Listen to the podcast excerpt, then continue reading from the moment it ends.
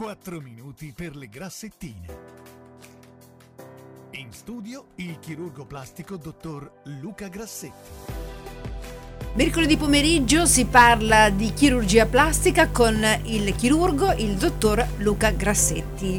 Allora Luca, ciao, benvenuto. Grazie, buonasera a tutti. Ora, ci sono molte persone che vorrebbero appunto mettere mano al loro naso perché in qualche modo eh, non piace, però si chiedono, eh, si può avere una simulazione poi di come verrà il rino filler? Eh, sembrerà paradossale, ma è più facile avere una rappresentazione più realistica di come verrà il naso in seguito ad un intervento chirurgico piuttosto che dopo un rino filler.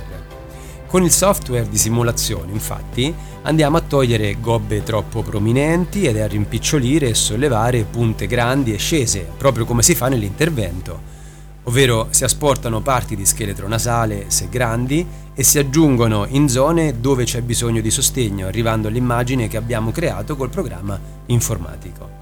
Quando invece effettuiamo un rino filler, noi ci affidiamo alle proprietà coesivo, viscoso, elastiche dell'acido ialuronico più alla capacità della pelle del paziente di accogliere il prodotto lasciandosi dolcemente modificare, anche detta in medicina compliance.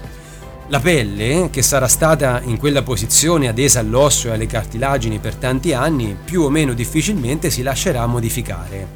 Oh, l'elasticità del complesso condrocutaneo che si definisce la columella, ovvero quella parte di pelle che separa in due le narici, determinerà quanto la punta si può sollevare. La presenza, ad esempio, di cicatrici interne dovute a traumi, pregressi interventi chirurgici oppure anche l'elastosi solare, cioè il fatto che stando per anni sotto il sole sì. la pelle no? diventa dura, in carta pecorita diciamo, o la presenza di pelle molto sebacea e globosa potranno diminuire la possibilità di ottenere subito un buon risultato. Quindi il software di simulazione in sostanza non registra questi parametri biometrici tattili sì. che solo in visita ed a volte solo all'atto pratico si appalesano.